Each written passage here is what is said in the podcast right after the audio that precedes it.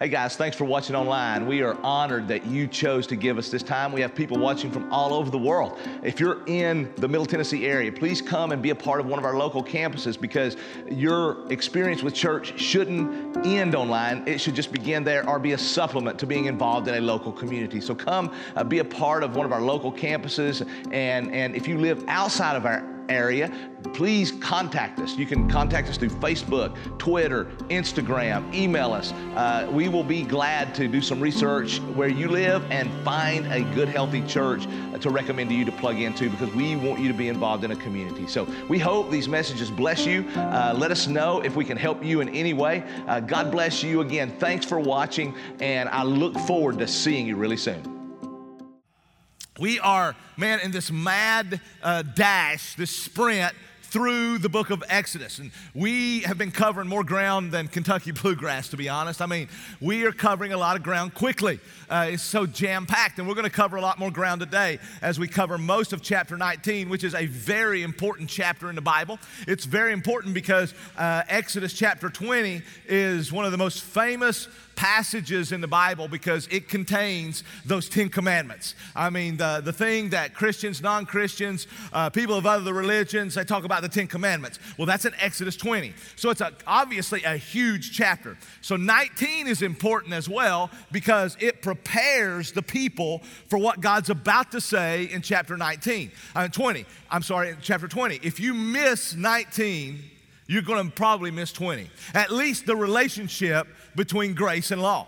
And so we want to get 19 down. And so 19's got some incredibly important things. And, and we're going to uh, uh, learn some things, hopefully, today from chapter 19 about grace and about law and about the relationship. And God's preparing the people uh, to receive what He's about to say. Because you know, uh, in 19, what you're going to see is God is going to reveal Himself like He's never before revealed Himself to the people okay? Uh, he's spoken to Moses. Now he's going to really speak to the people. And he's going to reveal himself like never before because he wants them to know who he is at a deeper level.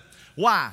Because how you perceive someone uh, is uh, greatly determines how you will receive what they tell you to do or who someone is greatly determines how you will receive what they tell you to do, right? I mean, for instance, if I'm speeding, and which is probable, if I'm speeding and I'm going down the road and some redneck yells out, slow down, I mean, listen, I don't receive that too well right? I mean, I, he's a redneck. I don't receive it too well. Without Jesus, I'd probably stop and go a little medieval, you know.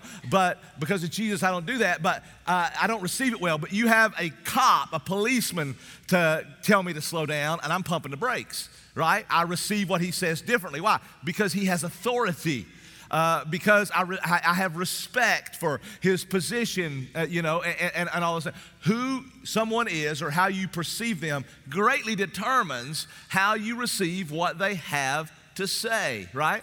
In 19, God is going to reveal himself to the people of Israel in an amazing way, uh, preparing them for what he's about to say because he wants them to know who he is so they will receive what he is about to tell them to do in 19, okay? Now, our bottom line for today is obey from uh, obey uh, uh, obey not for grace but from grace or obey from grace not for grace it's a tongue twister, isn't it? Obey not for grace, but from grace. Now, that's a tongue twister. What's that mean? It means that you don't obey to get, to get God's grace, you obey because He's already given it to you. You need to understand that because God's getting ready to go into a lot of verses. He's going to spend a lot of ink in the Bible here on law really not just 20, but the remainder of the next few sections is going to be about law. And you would have a tendency, as the people of Israel would have a tendency to go, Well, is the law so important that I have to keep this to be right with God? And God says, No, uh, you keep it because you are right with me. Okay? Now, I want you to understand some ground rules as we go through this. If you could perfectly keep the law, you would be saved. If you could be perfect, you would be saved. But no one can. Since Adam, no one can. Adam sinned, Eve sinned. When Adam and Eve sinned, all of us were born sinners. We were born with a bent away from God with no ability to keep the law dead, okay? And so if we could keep it, we would be saved, but we can't. Okay? So God didn't give the Israelites this law so that you they could keep it and be saved. He gave it to teach them how to live as saved people. Okay? And so so we obey uh, from grace, not for grace. All right? So let's, let's dive in and look at verse uh, 1 through 6 of chapter 19. Crazy important chapter. On the third new moon after the people of Israel had gone out of the land of Egypt, on that day they came into the wilderness of Sinai. They set out from Rephidim and came into the wilderness of Sinai and they encamped in the wilderness. There, Israel encamped before the mountain. While Moses went up to God, the Lord called to him out of the mountain, saying, Thus you shall say to the house of Jacob and to the uh, and tell the people of Israel. You yourselves have seen what I did to the Egyptians and how I bore you on eagle's wings and brought you to myself. Now, therefore, if you will indeed obey my voice, this is, I'll, I'll, hang on to this verse because we're going to come back and say, oh, yeah, but why this? Okay? Now, therefore, if you will indeed obey my voice and keep my covenant, you shall be my treasured possession among all the peoples, for all the earth is mine.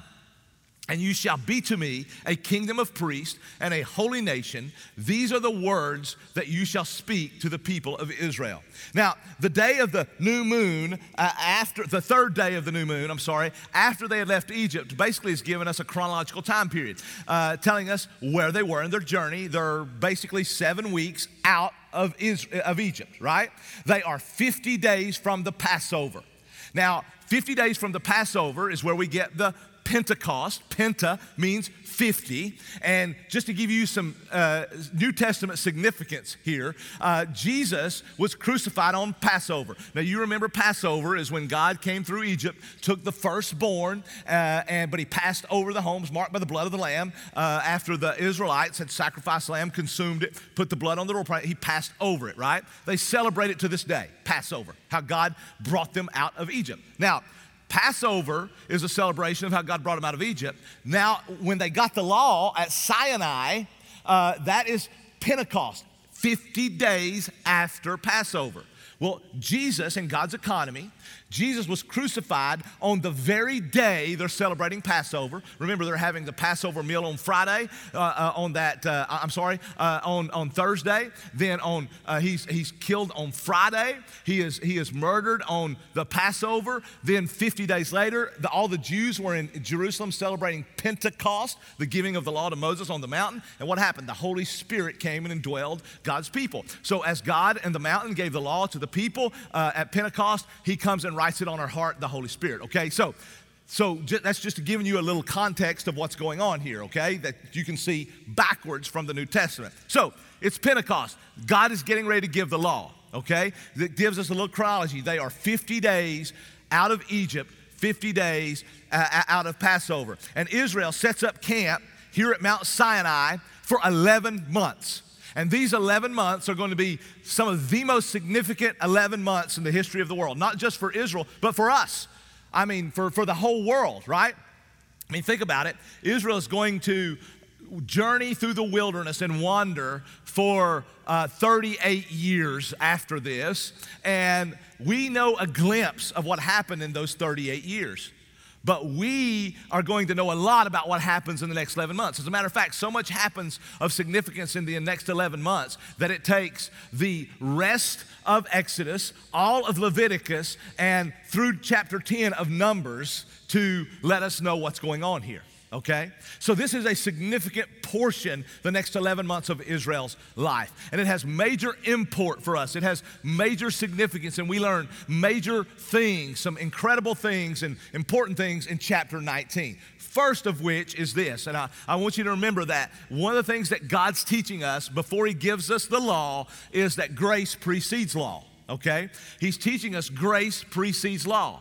Uh, that, uh, in, in, other words, here, here's what didn't happen Moses didn't show up in Israel and say, hey, y'all, that, that's southern Moses, right? Hey, y'all, God's given me these 10 things. You keep these 10 things, and He's gonna save you. He's gonna bring you out of Egypt. That's not what happened. God brought him out of Egypt and then give him the, the Ten Commandments, right? Grace happened and then law happened. Grace is the foundation, obedience is the response. Okay? Grace is the foundation, obedience is the response. Grace precedes law. So we don't obey for grace, we don't obey to get saved, we obey from grace because we are. We don't work for salvation, we work because we are saved. God's really wanting to establish that because He's getting ready to spend a lot of time on law. Okay, so he reminds them. He says, "Moses, remind the people uh, how I what I did to the Egyptians." Remind them of what I did to the Egyptians. And what he was talking about is how he turned the, the Nile into blood and the frogs and the boils, the gnats, and man, the, the Passover, the taking of the firstborn. Uh, remind them of what I did at the Red Sea and brought it down, killing them. Remind them of what I did to the Egyptians. And I think he's reminding them because he wants Israel to remember they, he did that to the Egyptians, and really he, that's what we deserve too. God didn't save Israel because they were better than the Egyptians. He didn't save them because they earned it. He didn't save them because they deserved it. He saved them by His grace, by His mercy. That's what I did. That was judgment on the, on the Egyptians that you deserved, but it's by mercy and grace that I saved you. And so that helps ground us as believers to know that we're saved by God's grace, by faith through by grace through faith. We're saved by God's grace, right? It is His grace. Then he reminds them that they didn't do anything for it. He says, Remind them that I bore them on eagle's wings. I bore them on eagle's wings. What do you mean by that? I did it. You didn't earn it. You didn't uh, mount a coup. You didn't, you know, undergo some, uh, uh, you know, deep secret warfare training and, uh, and, and finally, you know, uh, go in and, and go all Navy SEAL on the Egyptian special forces and win your way out. I didn't wait on you to come out and seek me. I came to you. I came to you and I brought you out. Okay? Why is God reminding them of these things? He's reminding them of these things because He's getting ready to spend a significant portion of the Old Testament, really, on law. You got the Ten Commandments in 20, and then you've got all these, you know, you got basically the Constitution in 20, and then you got all these other laws that come out of that uh, in Leviticus, I mean, the rest of Exodus, Leviticus, through Numbers 10, and he wants them to understand the relationship between grace and law. He wants to make sure they understand you don't work to be saved. Salvation is not by works, it's not by works plus faith, it is by grace through faith. It is by grace through faith. God saved you by grace. So, therefore, the, uh, uh, the law is not the means of salvation, it is the goal of salvation okay? And other, the law is not the means, it's the goal. In other words, God saves you by grace, then He gives you the law. He gave, give us the law to tell us how to be His people. Right? This is how you are my people. This is how you live in a way that honors me. This is the way my people live. So, grace precedes law. You don't obey for grace, you obey from grace. Okay? You obey from grace. And then so you would come and say, okay, I understand that. We preach through Romans. Remember that? I understand that. But verse 5 seems to have some conditions. I mean, verse 5, there's some conditionality, isn't there? Because in verse 5, he said, matter of fact, I, I want to read it because I, I really, here, here's what it says in verse 5. Now, therefore, if you will indeed, if, there's an if there, if you will indeed obey my voice, if you will obey my voice, let, let, me, let me put it up here. Now then, if you will indeed obey my voice and keep my covenant, you shall be my treasured possession among all the peoples, for all the earth is mine. This is incredible because so much here, I could preach all day on this. I mean, God says, Look, I own everything, and you're my treasured possession.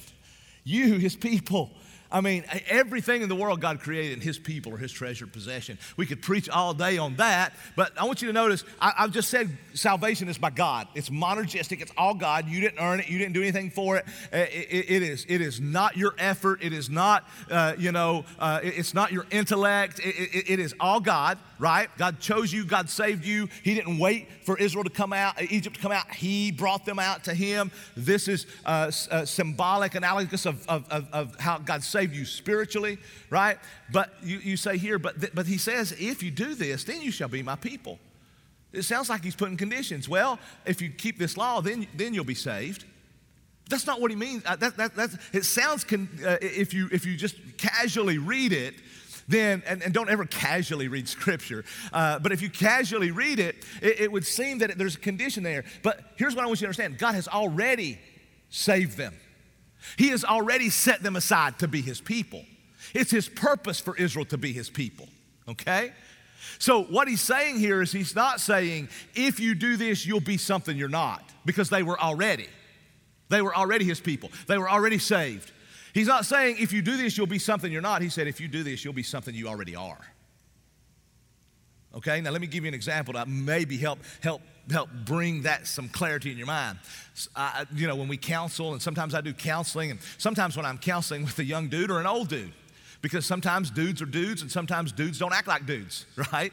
And, and so uh, and sometimes when I'm counseling with a dude, you know what I have to say? I, it just simply boils down to, bro, it's time to be a man. Okay? It's time to be a man. Now, what do I mean by that? Do I mean that that 40 year old, 30 year old, 25 year old, 60 year old is not a man? No. He, I'm saying you need to act like it. Act like it. That's what God is saying. When you do these things, you're going to act like my people. You're going to act like who you already are. Okay? That, that's what he's saying. He's saying, I'm getting ready to give you all these things, and when you do them, you're going to act like who you are. This is, this is how you reveal who you are. Okay? And so, uh, so as, as, as, we look at this, he, basically uh, he's saying salvation, or the law isn't the means of salvation, it is the goal. How are you my people? Okay, you're gonna be who you are. You're gonna be my people. You're gonna be a chosen priesthood, a royal nation, a people belonging to me, a holy nation, a people belonging to me. How are you gonna do that? By having no gods before me. How are you gonna do that? By not having any idols. How are you gonna do that? By being faithful to your wife. How, how are you gonna do that? By not coveting what my neighbor has, by not lying, by not stealing. That, that's how I'm gonna be his people. So that, that's what he's saying here, right? Is, is he says grace precedes law. God saved you. It's by grace, it's not works. So before I give you these things, I need you to understand, Israel. Don't, don't misunderstand this whole next section of scripture that we, we call scripture day that they were living. This whole next section, this next 11 months of your life, uh, I'm not saying do these things to be right with me. I'm saying you do these things because you are. Be who you are. Be who you are okay? And so, so uh, in 1 Peter 2, First Peter, listen to this. Uh, if, if this wasn't coincidence. Peter's reflecting here. And here's what he says But you are, he's talking not to Israel. Who's he talking to? You. Well, he's talking to the first century Christians specifically, and to all Christians because the Bible is God's word, which means it's good for all people, all places, all times, right? It's absolute, right? So he's talking to you, Christians.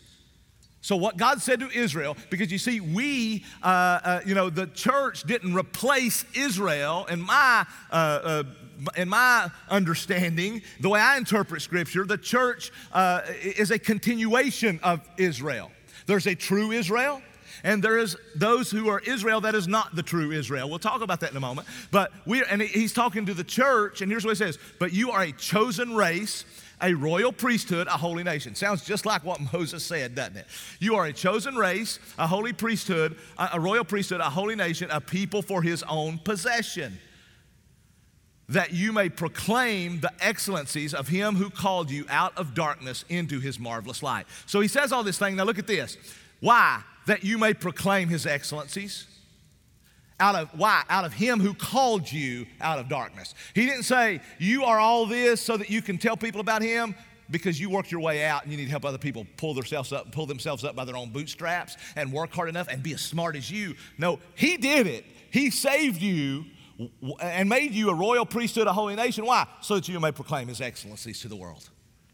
See, that's what he told Israel. He says, I'm calling you, all through the Old Testament, God said, You are a light to the nations.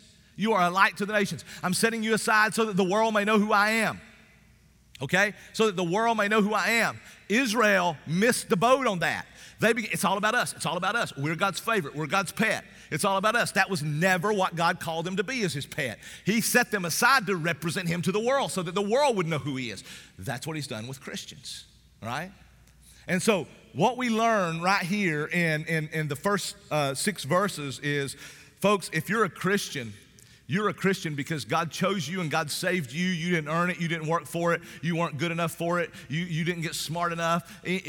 God saved you every day of your life. You need to say, God, you saved me. Thank you for saving me. I'm not worthy of your salvation. Uh, you are God. I'm not. Uh, I, I deserve judgment, but you gave me grace and I honor you. I live you. I want to bless you.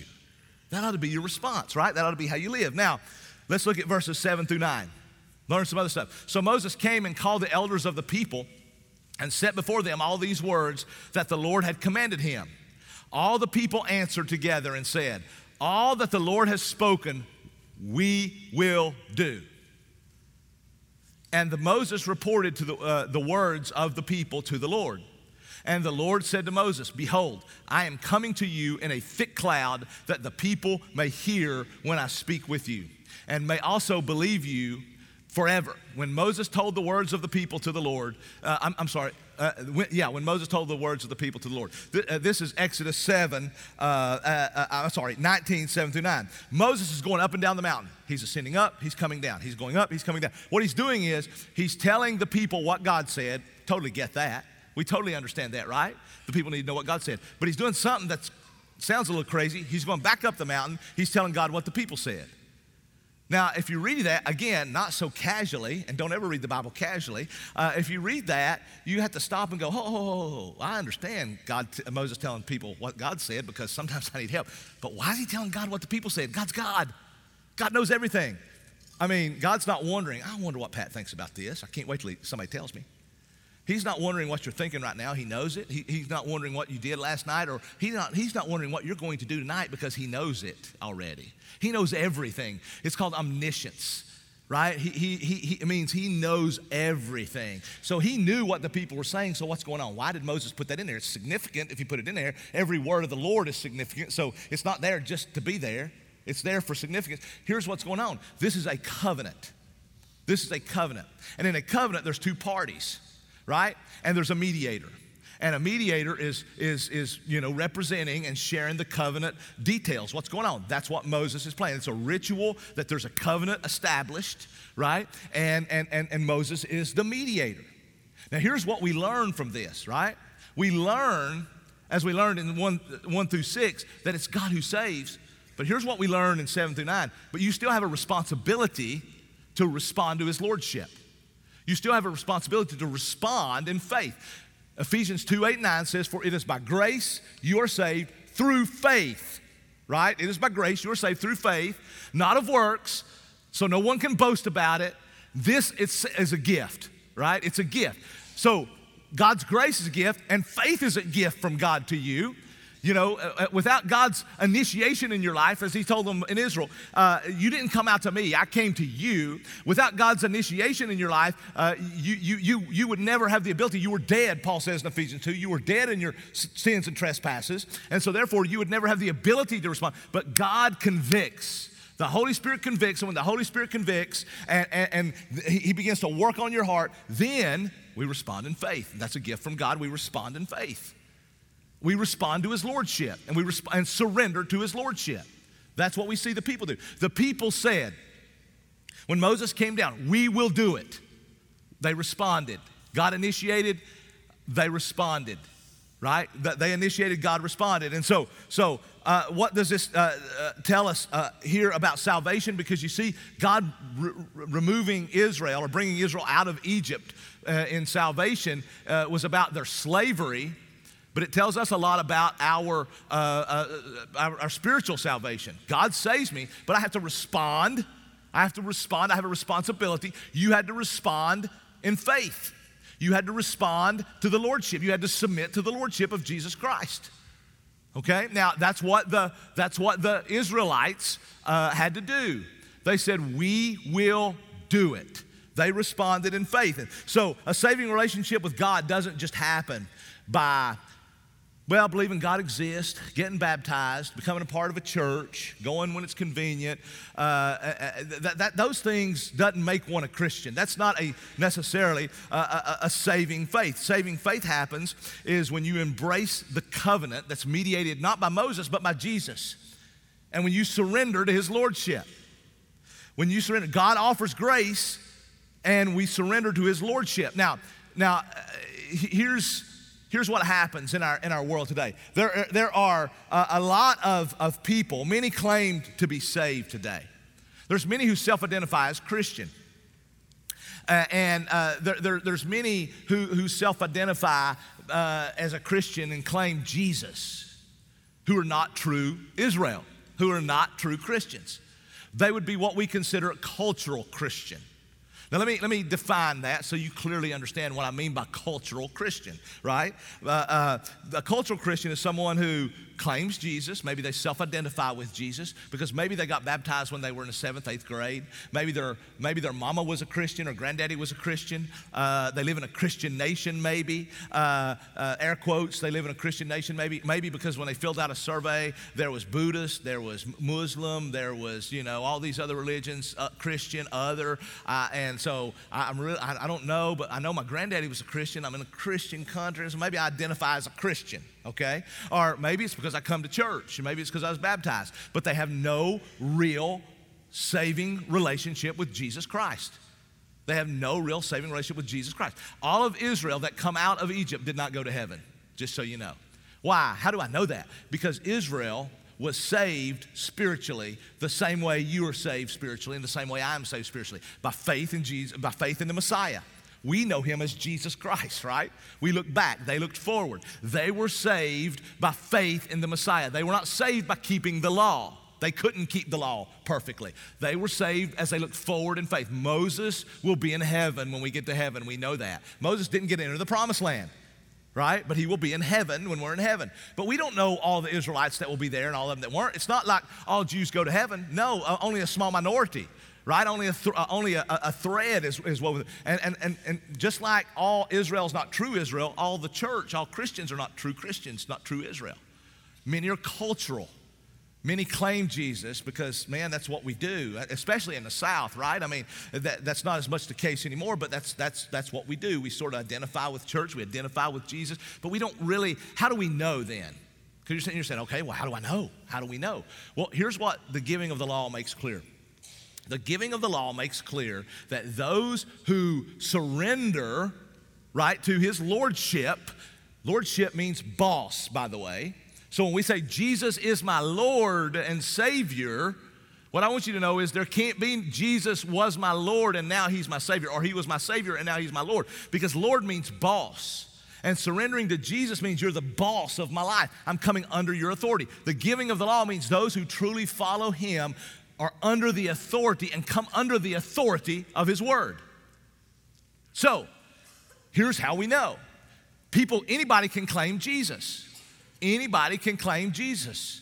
I was out talking in the hallway uh, uh, uh, between services with a guy who's been a part of our church for a long, long time. Talked about some guys who uh, years ago were very involved in the church, and years ago they haven't been involved in any church for years.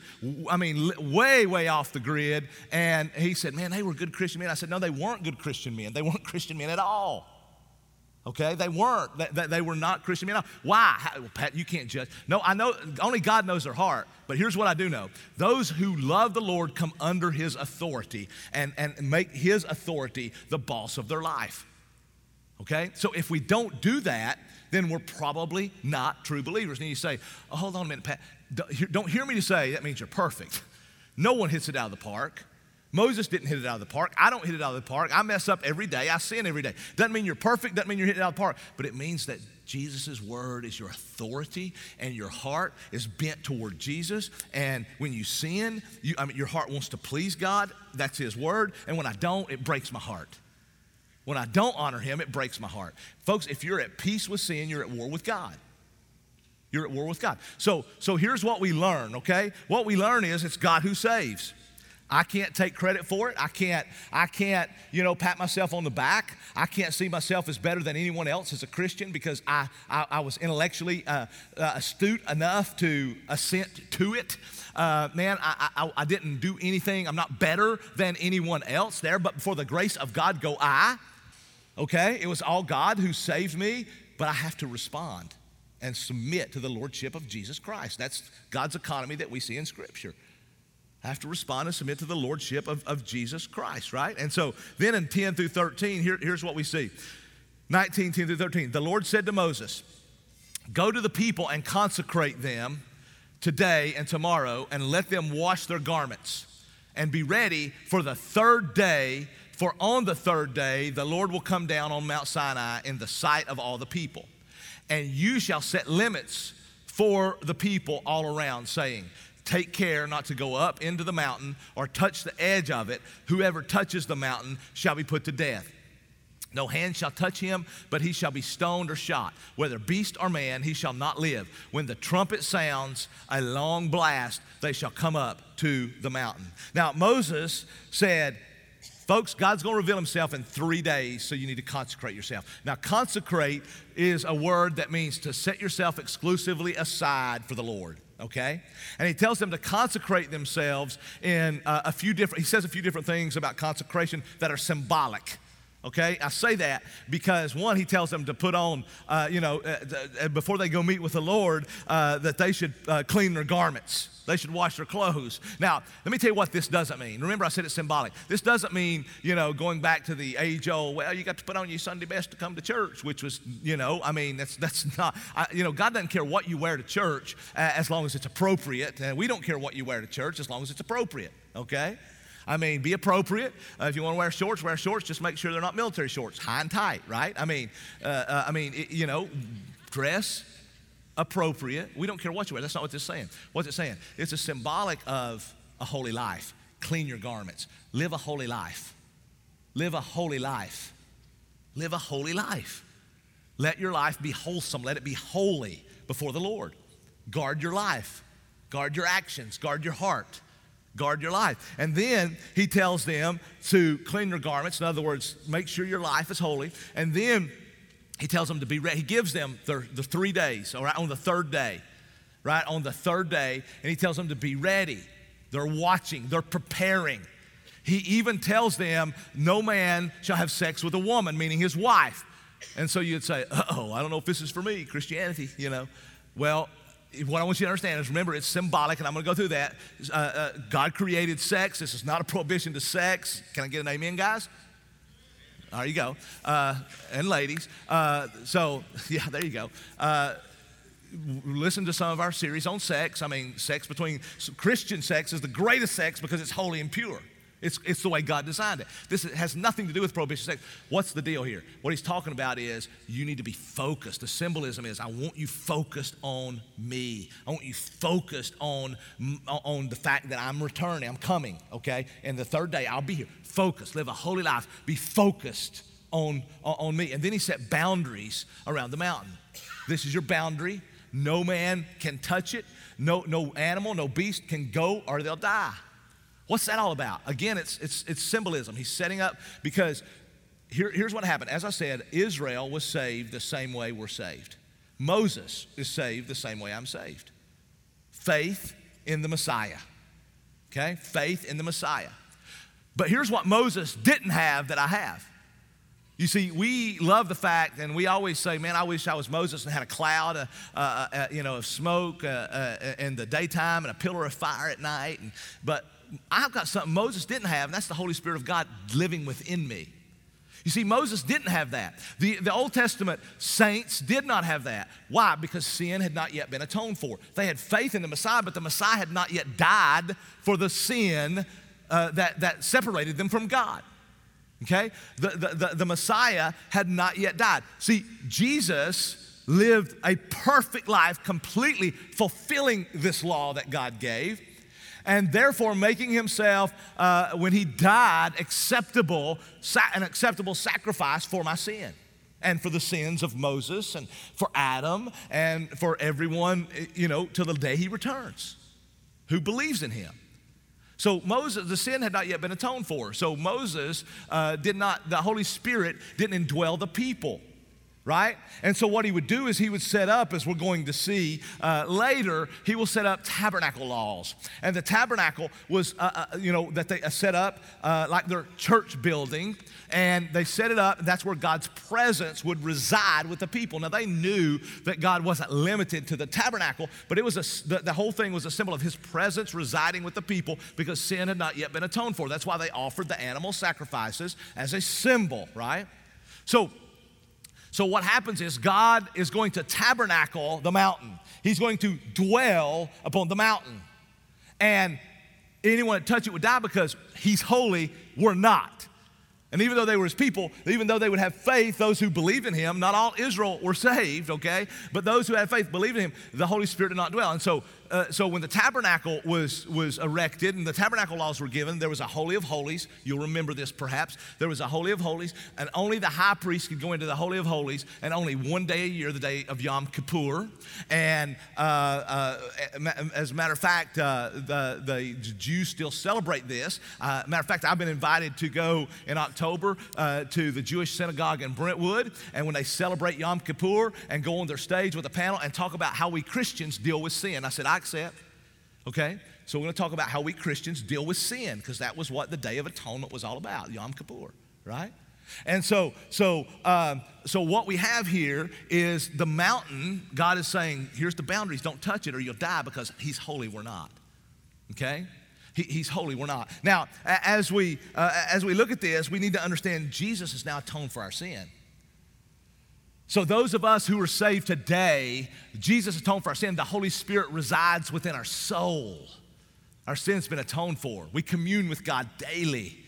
If you go to Hebrews chapter 12, you will see a great, this is a great supplemental passage. Go to Hebrews 12 and read Hebrews 12. It talks about Jesus, it talks about the mountain. Uh, you know, it's not Mount Sinai, it's Mount Zion. I mean, it, it, it talks about Jesus and the fulfillment of, I mean, it's, it's amazing supplement, okay? So he tells them to consecrate themselves, okay? He tells them to consecrate themselves. And, and let's go on and look at 16 through 19, and then we're going to wrap this up uh, of, of the things that we've learned. He says, On the morning of the third day, there were thunders and lightning and a thick cloud on the mountain. There were thunders and there were lightning. Now, imagine yourself in a situation, uh, you know, all these years ago, you're before a mountain and there's, all, I mean, it's like thundering, lightning, bad, uh, a thick cloud on the mountain, and a very loud trumpet blast, so that all the people uh, in the camp trembled. Then Moses brought the people out of the camp to meet God, and they took their stand at the foot of the mountain. Now, in Mount Sinai was wrapped in smoke. Now, Mount Sinai was wrapped in smoke because the Lord had descended on it in fire. The smoke of it went up like the smoke of a kiln, and the whole mountain trembled greatly. And as the sound of the trumpet grew louder and louder, Moses spoke, and God answered him in thunder.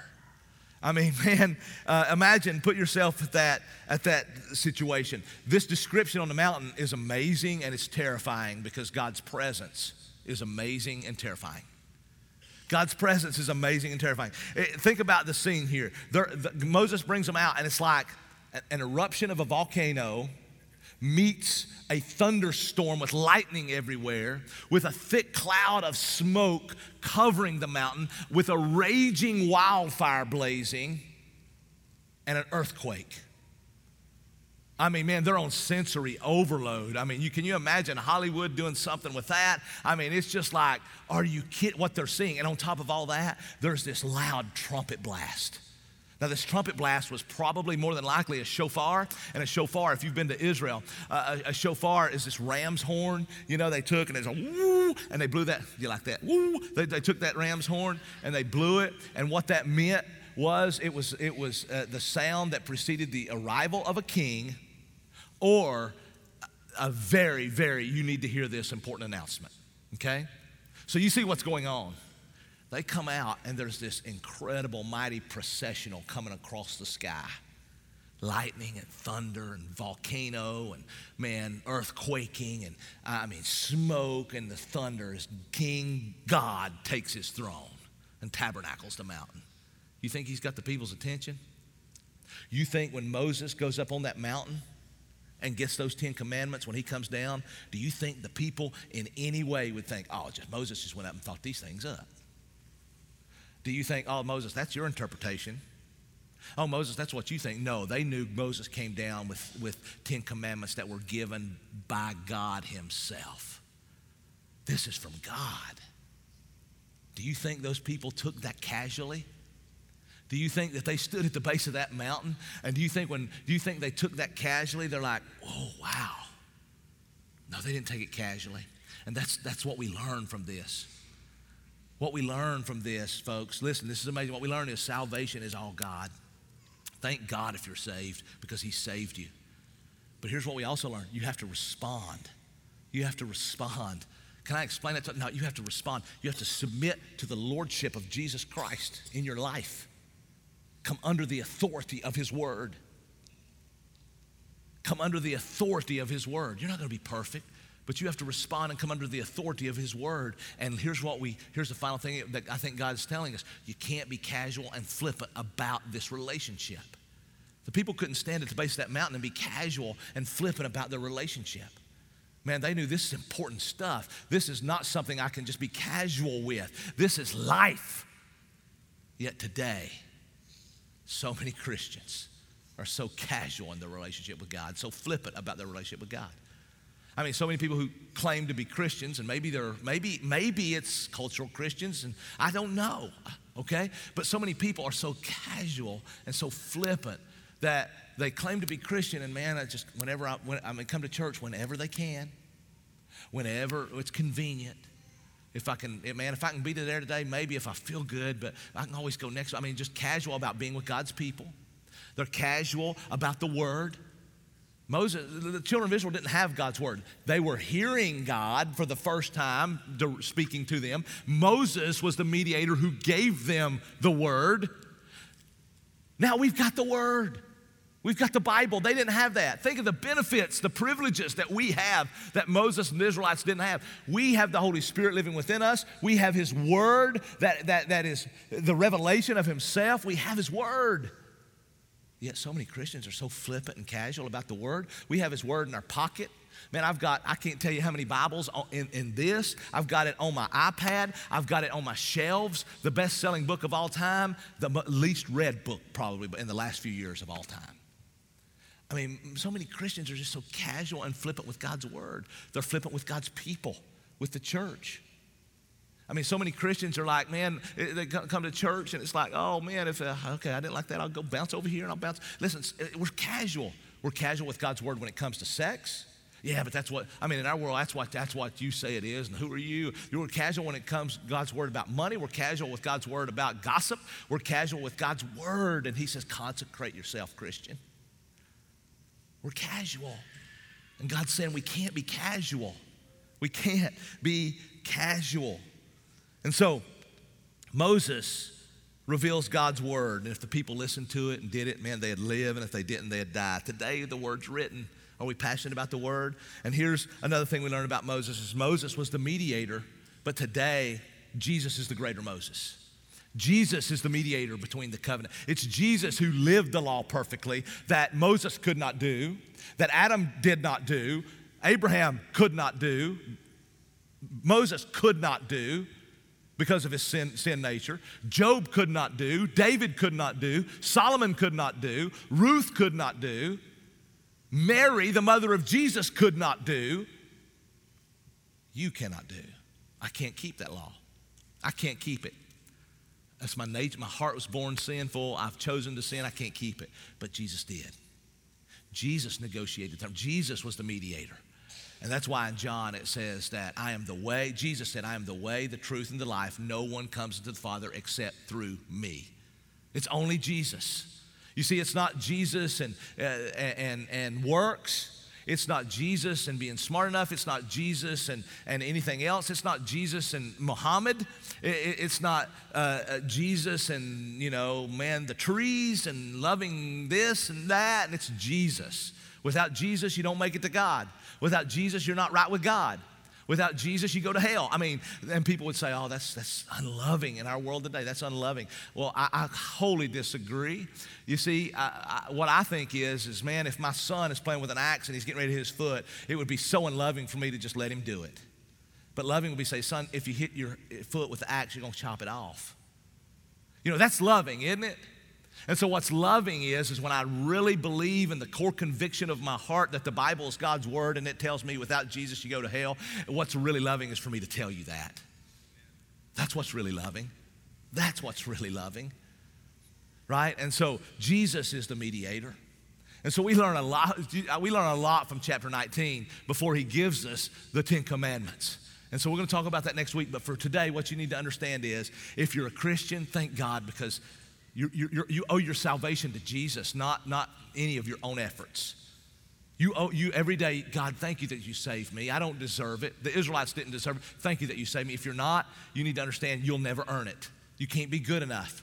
You, know, we, we want to look, if you ask most people, are, you going to heaven? Most people would, some people would just say, no, I'm probably not. Most people would say, yeah, if you ask them why. You know what they say? Even a lot of Christians, you know what they say? Well, because I, I, I've lived a good life.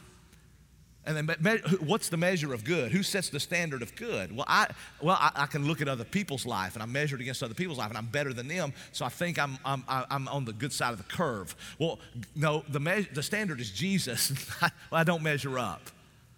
So it's not about what I do. So if you're not a believer, and if you're not a Christian, you'll never earn it. It's only God.